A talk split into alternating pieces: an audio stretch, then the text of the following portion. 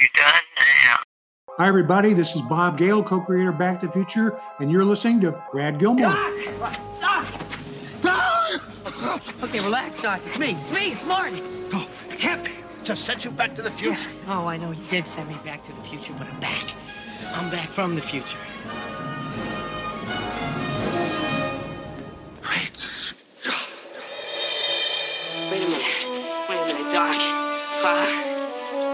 Me that you built a time machine?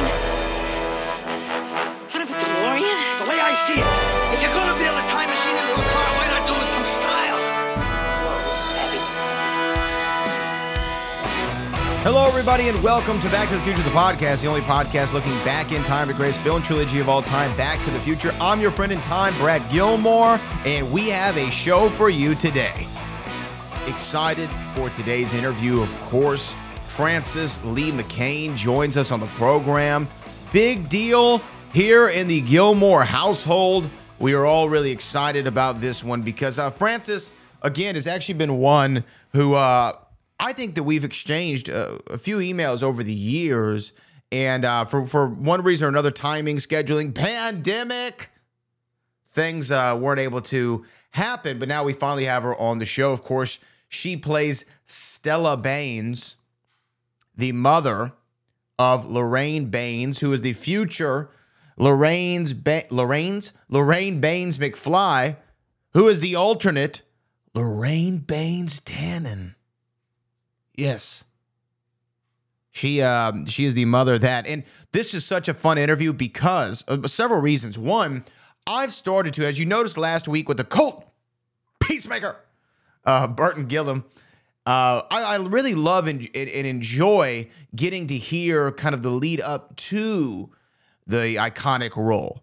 You know, knowing the the origin story. I think I've always said that. I've really loved to know how things work, how things operate. So whether that was jumping into Clue, the movie, which I got a lot of great feedback from with my podcast from Jeff Smith. So I really appreciate that. Or talking to Burton Gilliam about his whole rise and doing Paper Moon and that leading to Blazing Saddles and Richard Pryor's calling him at the fire station to all the way to Back to the Future and Fletch and all these great movies. I love hearing the origin story. And so uh, myself and Frances Lee McCain go on that origin story together. Uh, of course, we talk about her getting into acting, her studying abroad in the UK for three years, which I just found to be insane that you know you would make that jump. But you know what? It was a different time back then. She took a swing, took a big swing, and it paid off. Um, loved hearing some of the work that she did with Albert Brooks and leading up to these tentpole 1980s films like Footloose with Kevin Bacon, the Amblin production, Chris Columbus directed Gremlins, right? Um, these were big, big movies that led her to what? Back to the Future. And one of the interesting stories here, she is one of the few that I've talked to, uh, at least about this in particular. And I've talked to a lot of people from the movies, right, and from the movie, and we've talked a little bit about. Um, excuse me, I mean Joe Dante. What did I say? Why did I say Chris Columbus? I meant Joe Dante. Chris Columbus did what that she was in? She did something with Chris Columbus. Why am I forgetting this? Hold on, I have to figure this out. Hold. On. Joe Dante directed Chris Columbus movie. Okay, there we go. We got there, guys. We got there. It was Gremlins. Sorry, I had to take a pause for the cause because I knew my well, I always, for some reason, think that Chris Columbus directed Gremlins, but it was Joe Dante. He wrote Gremlins. Doesn't matter. Uh, well, it does matter. Obviously, it makes a big difference. But I just want to make sure that it doesn't matter to me. I, I got that right. Okay.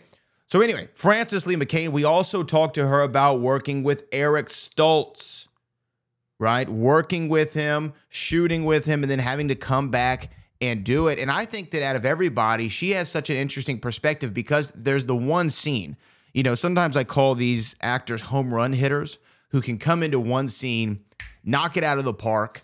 You don't see them for the rest of the movie, but they are so memorable.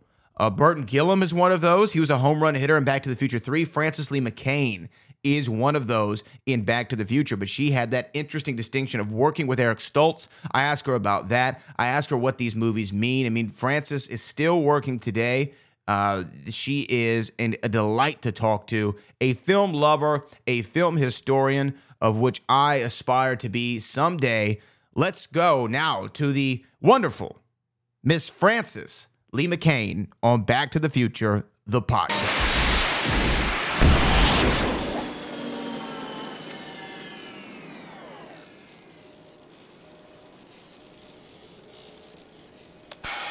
And she joins me now. Frances, how are you doing? I'm doing really well, Brad. Thank you. How are you? Uh, I'm doing fantastic. It's it's such a pleasure and an honor to talk to you. I mean, somebody of your caliber, uh, I don't get the privilege of talking to all the time, so I'm I'm I'm really thankful for your time. Um, I want to start where it really all started. You are are now in in the great state of New Mexico, but you are originally from Pennsylvania, according to my internet research. Um, you uh, tell me a little bit about uh, growing up and what what did your parents do for a living?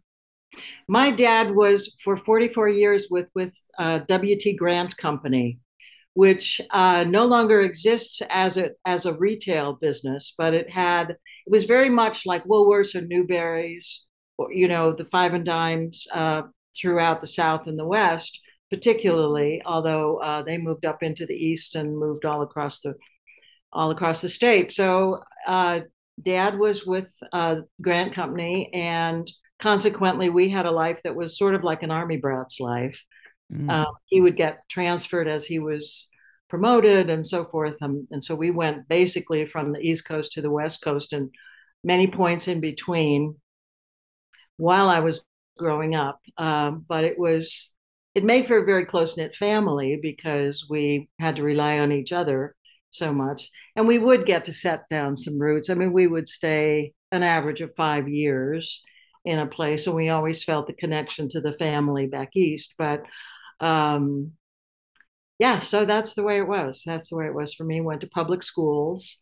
And uh, then I went to college in Wisconsin. Then I went to drama school in London for three years. Oh, and wow. I moved back to the States after that and started my career. So, going to uh, school in London, I mean, that's a pretty big culture shock, especially for three years. And I mean, that's that that that's a that's a pretty big deal. Why yeah. did you choose to go uh, to Europe to continue your education? It was the suggestion of uh, Dr. Philip Clarkson, who had directed me in a few plays, which I did extracurricularly in college because I was a philosophy major. So I didn't uh, I didn't study acting there but I always loved to be in plays. And when it came time for my graduation, we were having a conversation, and he was curious to know what I was planning to do, and I had no plans. as most college students don't, right? Exactly, exactly. I thought I might be, as we said back in the day, a stewardess so that mm-hmm. I could do some traveling. And then he said, Had I ever thought of being an actor? Well, I hadn't. And I said, No, no, how do you do that? And he gave me a few suggestions. And one of them was drama school in London, and my my whole little self just perked right up, and I thought, "Ooh, London!" And I thought I would go, "Oh, I, that'd be fun. I could go do that for six months or something while I figure out what I'm doing." And then I got there, and I realized this was a much more serious endeavor than I had understood, and I loved it, and I felt like I had really found my calling. So I stayed. Wow. So did you do plays in high school and middle school and things like that, or not till you got to college? I did high school. I did high mm-hmm. school and college. What plays were you in? I was in a bunch of them. I did. I also did when I was in college. I did. Um, I I did summer rep. Uh, two see two two was it two summers maybe it was just one summer at university of wisconsin and one summer at the university of iowa and uh, they were they were repertory plays. So I did Point of Departure by Jean Anouilh. Uh, I did The Miser, uh, Moliere. Uh, so I did a couple, you know, I, I delved into some pretty, I had done at, uh, at Ripon College where I went to school to get my bachelor's. I had done a couple of Albee plays, which was pretty avant garde for the time and place, but it was a great experience for me. I did a Sean O'Casey while I was there. So I had sort of fallen, and I did Shakespeare. I did As You Like It when I was in college. So I I had a real affinity for literature, and um, and so England was a perfect place for me. to go after that. So three years in England, in London. Um, you, you come back to the States and do you come back to Pennsylvania or do you move no, around? I came, I came back to, well, uh, we only lived in Pennsylvania until I was about 18 months old. Oh, okay. And then we moved to White Plains, New York, where we had family. My mother had gone to high school there and she still had a sister. We had cousins around. My grandmother was living there. Uh, so White Plains is really the first place I remember. And we still had some good family friends and family in the area. So uh, that was a natural place for me. New York was the natural place for me to go. And also because I, I really thought my whole career would be in theater. And so New York was the place to go. Now we're talking about when I got back, we're talking about 1969. That's a while ago. so I was in London for the swinging 60s and uh, got back to New York and because London, uh, certainly at that time, and I think it still holds true, sets their students up so well to move into a profession, um, I, I had introductions to agents back in the States. And that's the largest hurdle, really, for a young actor to go through. And for me, it was already sort of taken care of. So I had an unbelievably easy beginning didn't always stay that way, but the beginning and at least getting my my foot in the door was was really pretty pretty easy for me. So so very- you you say that you were um, always planning on staying in the theater or at least doing plays and things of that nature. When yeah. did you have your first foray? Because you said you came back in 1969. So mm-hmm. did you do plays for several years in New York? And I then somebody, well, your agent? Not, not, so long in New York. I stayed not that long in New York, but then I went to uh, San Francisco to be with the an ingenue with the American Conservatory Theater in San Francisco, and that was my my heart's love. You know, was to be in repertory theater with a group of actors and doing all these wonderful plays. So that was terrific. But uh, there was an upheaval in that company, and at the time I had. Uh, and so I met and married uh, a young actor at that time, and um, there was a big upheaval in the company. And at that point, we decided to go to Los Angeles.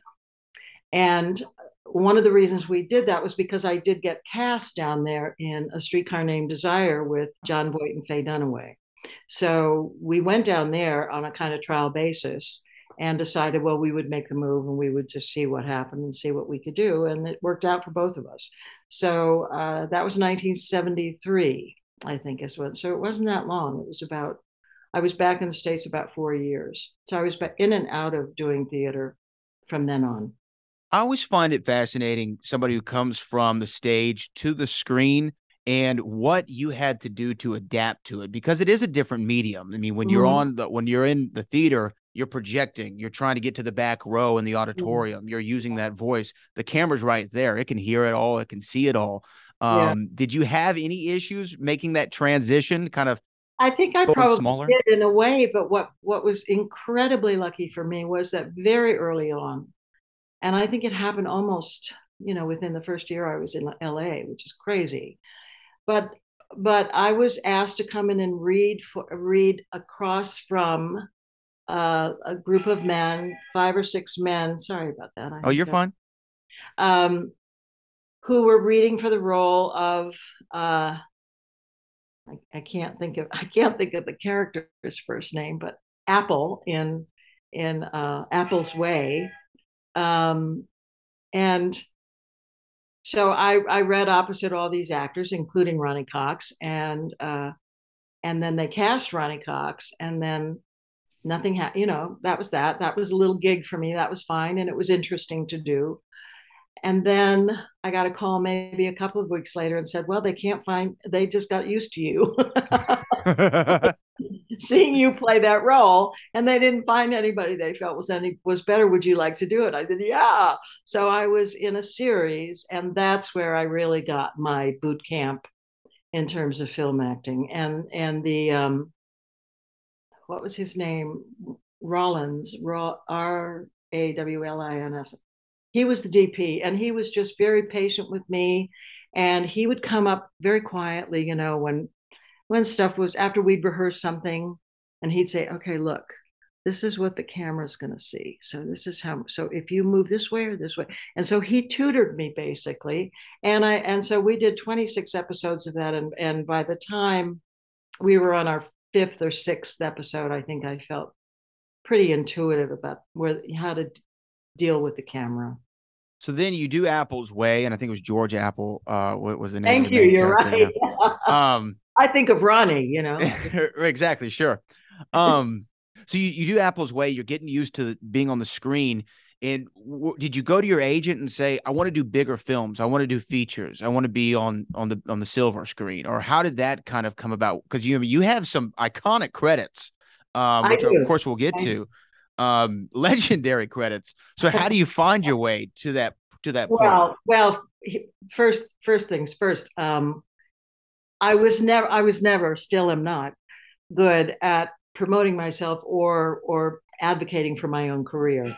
I wasn't great at that. I've just never been very clever about that. Um, but but I did have a lot of great luck, and I did get noticed occasionally by someone who was doing a great project. And I mean, of course, we talked about, you know, about, well, you should do this, but maybe you shouldn't do that, that kind of thing. We would have those conversations. At that point, I was with the Gersh Agency. I really think of the Gersh Agency as being the, you know, the, the agency that um, was behind most of, of, of what the great stuff was that I did. Um, but the other thing is, you are a working actor and you're going gig to gig and you're thrilled if you get a part. You know, it's so unlikely. It's the the odds are so crazy, and it wasn't the world of of just shameless self promotion then either.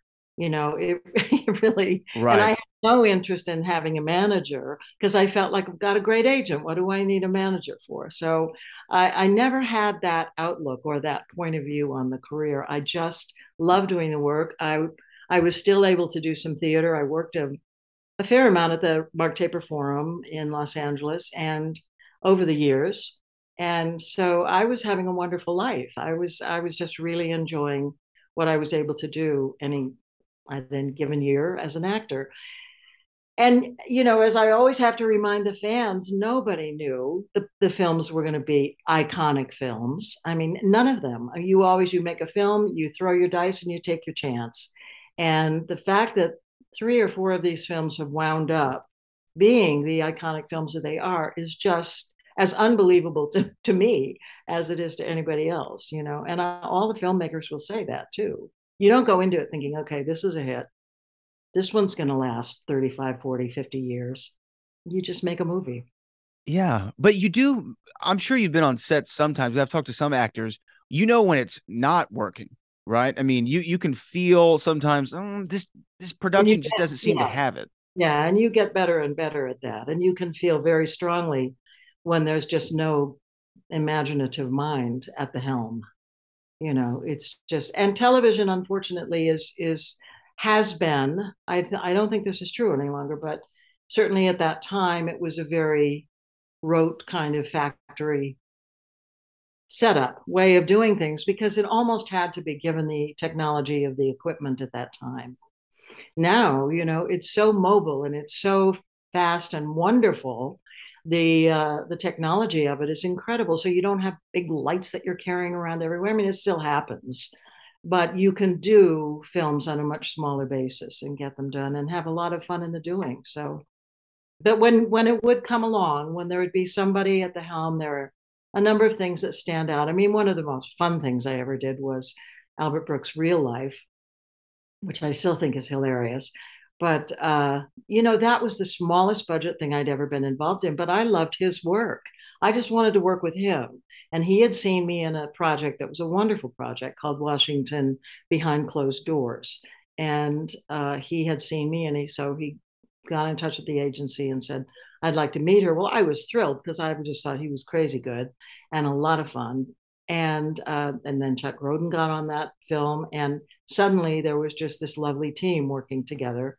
Very very small, nobody making any money, schlepping our own costumes, all of that kind of thing, and it was just a great time. So there was that, and then and then to go on to the larger productions and and the larger production values. Um, it it you know it's really who's at the helm and and how do they work with you and how do they work with actors and are they interested in actors points of view? And many aren't but you know, the really good ones are and uh, and that makes it that makes it a lot of fun. So i will say that on all of the iconic projects well with maybe one slight exception um, i had a great no i don't go into it. I had a great time and worked with wonderful actors, really giving terrific actors. And and uh, yeah, how lucky am I? Oh, in, in, incredibly blessed, I'm sure. I've always thought that a director should listen. I mean, I'm sure every actor thinks that the director should listen to them, but no one's thinking about your character more than you are. You know, the director's thinking about your character, but not as much as, as you are. And and I don't know why more directors aren't receptive to that kind of input. No, I, I know. I think I think the really um, imaginative and confident act, uh, directors are. I mean, they do. Now, if you're working with somebody like, you know, who has just a, a very specific vision, um, is it, oh God, now I'm going to really be embarrassed, but it's Wes Anderson, isn't it? Didn't he mm-hmm. do um, uh, Hotel, what's this, you know, the, Oh, uh, uh, yeah. uh, yes, he did. He did. Um, you caught well, me now yeah, where I can't think of the I name. know, I know. Well, good. That makes two of us. Royal Tenenbaums? No. Um, Budapest. Budapest. Grand Budapest Hotel. Yeah. Yeah. Yeah. Yeah. Mm-hmm. Okay, we got there. We got there. um, you know, he, I love his. I love his style, and I think he's brilliant at what he does. So if you're going into something in into uh, a director's work like that, you're going to have to have a real affinity and a feel for what they're and and you will mold your work to be commensurate with their uh, their vision. But in that case um, they they also I, I, I mean he has a reputation for working with with actors really wonderfully and and so i expect just from looking at his work that he's very good at working with actors yeah, I'm sure you always look for that uh, as as an actor working with the director. Um, you you mentioned the iconic movies, of course, Footloose, huge, Kevin Bacon. Um, I'm sure that got you uh, got you a lot of recognition uh, after that. Was that your first big hit where people started saying, "Hey, are you?" No, I I don't think so. Um, yeah, I at that point in my in time, I was still being recognized quite a bit for Apple's Way. For Apple's Way. Yeah, so I think Apple's Way really kicked up the sort of recognition thing. So I I was kind of used to being recognized, not in a big way, but you know, occasionally. And a lot of times people would know they knew me, but they couldn't figure out from where. And was I their bank teller or and it's just because of the nature of TV and especially a family show like that where you're just kind of everybody thinks they know you and that's fine, you know, that's nice. Um, I was particularly delighted working on uh, Footloose because of the other actors who were in it and we were we were sort of on in at summer camp together in in Provo, Utah, all you know parked in the same motel, and we had a ball. I mean, working with all of those actors was really a delight. So, did Footloose lead to Gremlins? Was that kind of like a can I oh, can you, draw a direct line there? I, it's terrible because I I honestly I have so much trouble remembering exactly. They came in a clump. Right. I feel like Footloose was. see, how did that go? Um, they were both 84. They were both um, 84. And I mm-hmm. think that it, I, I think what it came down to was that I was going to have to choose one or the other because they they they had conflicting schedules. And God bless Steven Spielberg because I believe he's the one who uh, worked it out so that I could come back and do Gremlins and do both. So they were they were pretty simultaneous experiences in a way. Couldn't have been more different. Oh, Just oh, in- slightly. the experience itself, but they were really they were both really a, a lot of fun in that way. So I'm assuming the connection to Steven Spielberg then uh, in Gremlins and Amblin, uh, that movie directed by Chris Columbus, you know, who of course did Home Alone and, and the Harry Potter films, the first couple. Great director. Um, Great. Re- really great director. And I've listened to a lot of his interviews, and he does seem like an actor's director. Well, not at that. I have to say, not maybe not at that time, Gremlins was his first real breakthrough. Right. So he was very much listening to Steven, and Steven was very much shaping that film. Uh, I, I'm sure you've heard the story that originally my character was supposed to to um, be beheaded with my with my head rolling down the stairs and so forth. Basically, Steven said to Joe Dante, "Well, we're not going to do that. No, that's not. Thank goodness." yeah, that that would have been that would have been a gruesome image. Um, but but but but the Steven Spielberg connection is that how you know Amblin being the production company, that's how you got on the radar for Back to the Future. I'm assuming. Absolutely, absolutely true.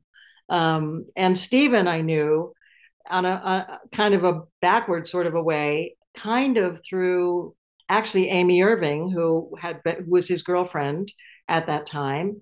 They were a couple, or for a part of that time. And I knew Amy from American Conservatory Theater in San Francisco. So I sort of knew Steven as her rather shy, goofy boyfriend. And he was kind of around, you know, and in people's radar. I, I remember Chuck Grodin talking about him, you know. And so this guy, I guess this guy is a really sought after director. I I don't know, you know.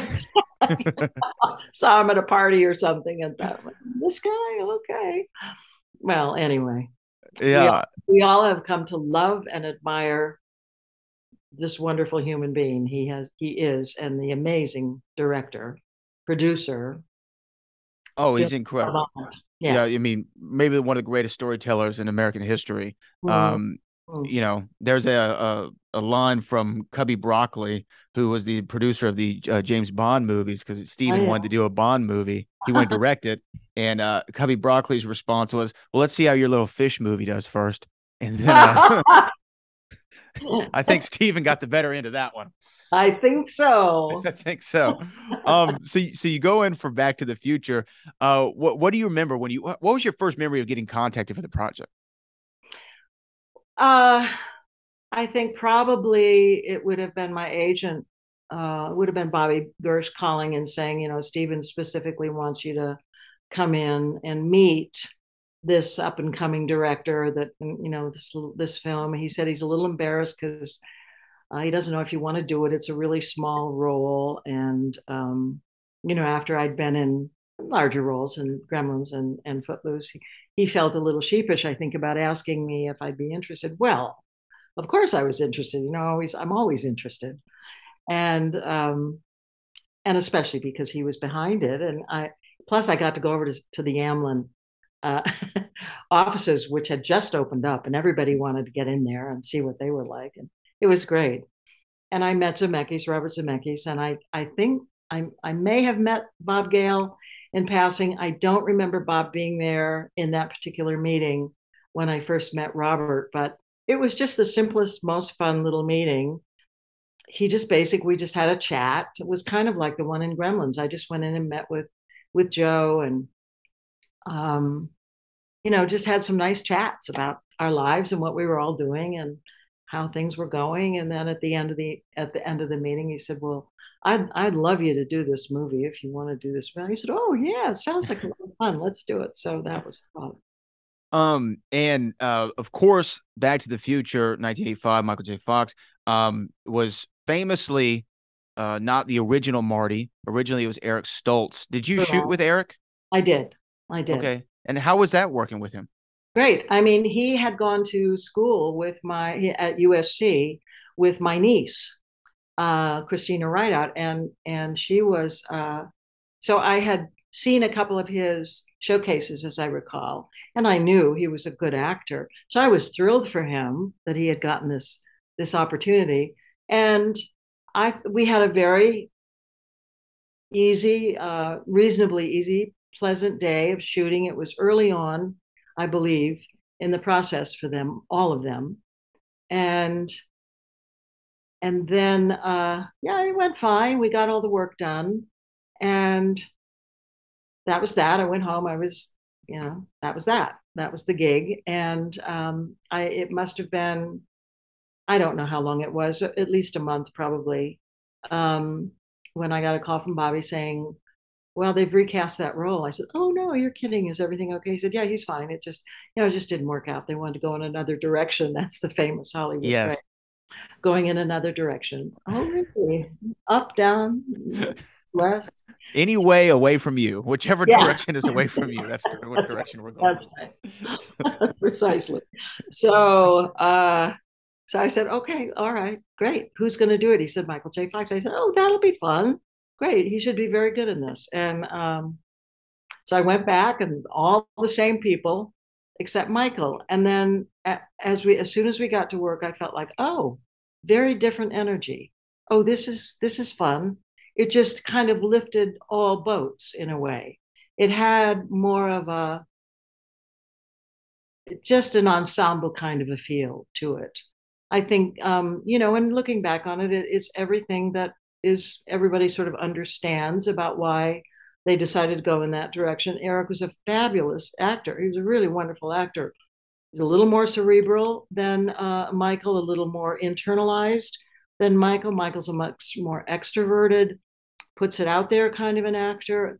Equally good actors, but definitely it it had a wonderful energy that I think really changed the feel of the film. And I got it. I just got it right away. By the end of the day, I totally understood what what had been missing in the other uh, work and and what Z- what Bob Zemeckis and, Bob Gale were really writing for. And of course, you play Stella Baines, the the uh, mother, uh, I guess the grandmother of Marty, but the mother of of Lea Thompson's character, Lorraine Baines. Um, you know, my father was born in the, in the mid '40s, uh, 1945, and when we watched the movie together, he's like, "Man, that they really nail, especially your character. You know what Oh. mothers were like, uh, you know, when he was growing up, because he was probably uh 10 or 11 around 1955." And he's like, that's just kind of that. That's exactly how the times were. Did did, did that help you? Like knowing that you've kind of been through that time. Mhm. Yeah, you bet. And and also another thing that kind of helped me, I think, was one. I, you know, once I got in costume and I got on set and they did my hair and makeup, and I looked in the mirror, and I thought, oh God, I look like Lucille Ball. Yeah, there was a Lucy. There's a little bit of a Lucy thing that creeps Mhm. in there, and I didn't plan that. I mean, it just really came off feeling that era and seeing my, you know, the look of my character in the mirror and being reminded, and it just kind of gave it a buoyancy too that I did associate with women of the time. I mean, for sure, was post-war, and you know, there was a there was an optimistic feel in the world, and television was this fabulous new thing, and yeah, so uh, sweet of your dad to say that. Yeah. Oh yeah, no, absolutely. And um, that scene, the scene that you're in, is what has my favorite line from the whole movie. Um, which is when when he says, "Uh, uh, he's an idiot. It comes from upbringing. His parents are probably idiots too." I mean, it's, Right. it's my favorite line in the whole movie. Um, there's also a point though to where you know they say, "Who the hell is John F. Kennedy?" Right, and then little did anybody in the country know five years from then he'd be the president of the United States. Um, now, I, I always like to. I had Burton Gilliam on a few weeks ago, who of course was in Paper Moon and Back to the Future Three. Um, I'm always interested for people who were around for Ken, with Kennedy's assassination because Oh. I'm in Houston, Texas. I'm a few hundred miles north of where it happened, or south Yeah. of where it happened. right, Um, right. What do you remember about that day? Oh God, I was in college, and um, it was you know shortly before Thanksgiving, right before our Thanksgiving break, and it turned out that I was staying, and I'm not sure, I can't remember why, but I had to stay on campus over the Thanksgiving holiday. I get probably because I was going home for Christmas, and you know to to fly from Chicago to Los Angeles was no mean feat, and it was expensive. So it was one or the other. It was either I was going to stay at in school um, for Thanksgiving, or I was going to go home. You know, stay home at Christmas, which I really didn't want to do, which was a longer break. So I was I had to stay on campus, and my boyfriend at the time was going off on a hunting trip. to Wisconsin, Right. and um, and it was dismal. I mean, it was just a really dismal, sad, horrible time. But I had been, I got sick. I got a little bit of the flu or something. And I had been, I was in the infirmary right before the break. And and there was all this whispering going on and oh my god oh no you know i could hear this. It was very spooky and awful. And i got up out of bed and i went out to wherever there was a nurse and and she told me that the president had been killed. And i was i was just uh i probably had a fever. It was a terrible time anyway. I remember that i just got up and got dressed and said i'm gonna i'm gonna leave because i wanted to I wanted to find my boyfriend. I mean, I just wanted to find somebody solid I could hang on to, and uh, and so I did. I did, and we. I just remember that we spent a long time just walking around campus, being so stunned and so frightened, and we had already been through the the Bay of Pigs scare, um, which had been horrible too, because suddenly all the guys on campus thought, well, I guess we're going to war, you know, and we were all it was a very, very difficult, tense time. So I remember that very clearly. And then, very interestingly, and it may have been 1976 ish, I want to say, uh, I did a television movie called The Killing of Lee. Har- no, the the trial of Lee Harvey Oswald. The trial of, of Lee Harvey Oswald. Thank you. Yeah. And I did it there. And we were the first people group of people allowed into the book depository for the filming after wow. after this. And so it was that was a that was an extraordinary experience because it was intact. It was exactly as it had been left after after the assassination after all the investigation after the investigators left and everybody got sealed up. And we were I forget Larry's last name, but he was the producer, writer, and he he was a he was a, a master at you know getting people to do things for him, and got us in there.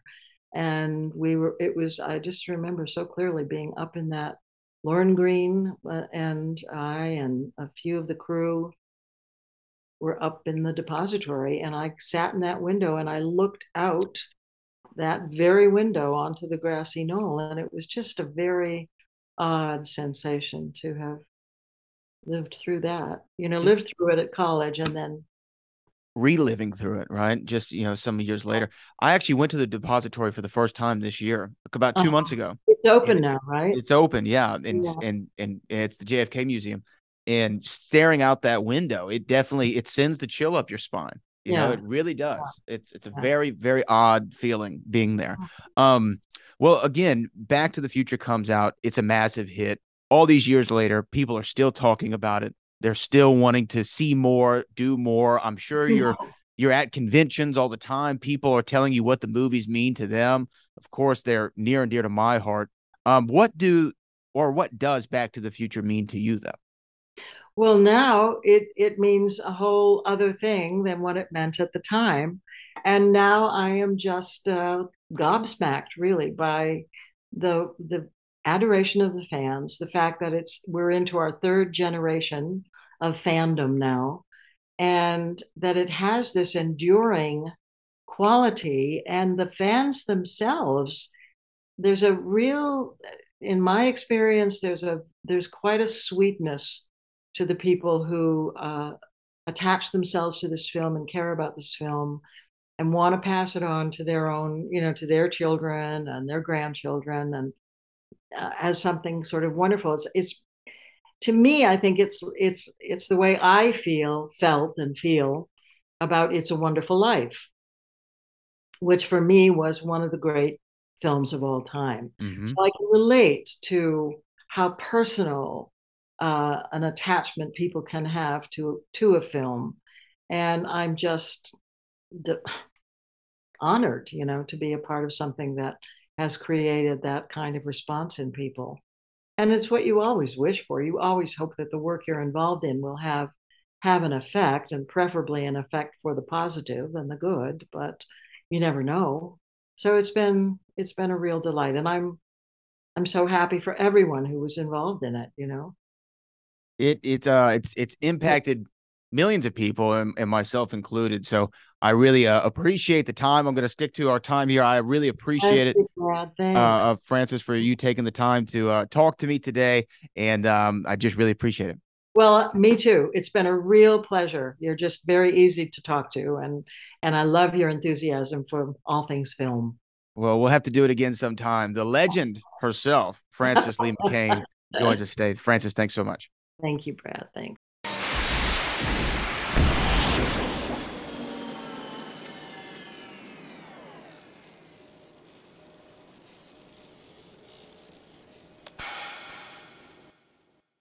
I mean, come on. How awesome was Frances Lee McCain? How awesome is Frances Lee McCain? I'll answer that for you. She is incredible. Uh, big fan, big fan for me. Um, that was a fun conversation that I had. I'm so glad that we finally got her on the books and we're finally able to uh, commit to one another for that 30 minute period of talking about her life. And guys, thank you for committing me to me by listening to this podcast every single week. We really appreciate it. Season nine continues on. We're, we're getting closer to the end of the season, but it's, it's going to continue on, ladies and gentlemen. So until next time, I'm your friend in time, Brad Gilmore. This is the only podcast looking back in time with the greatest film trilogy of all time, Back to the Future. And we will see you in the future.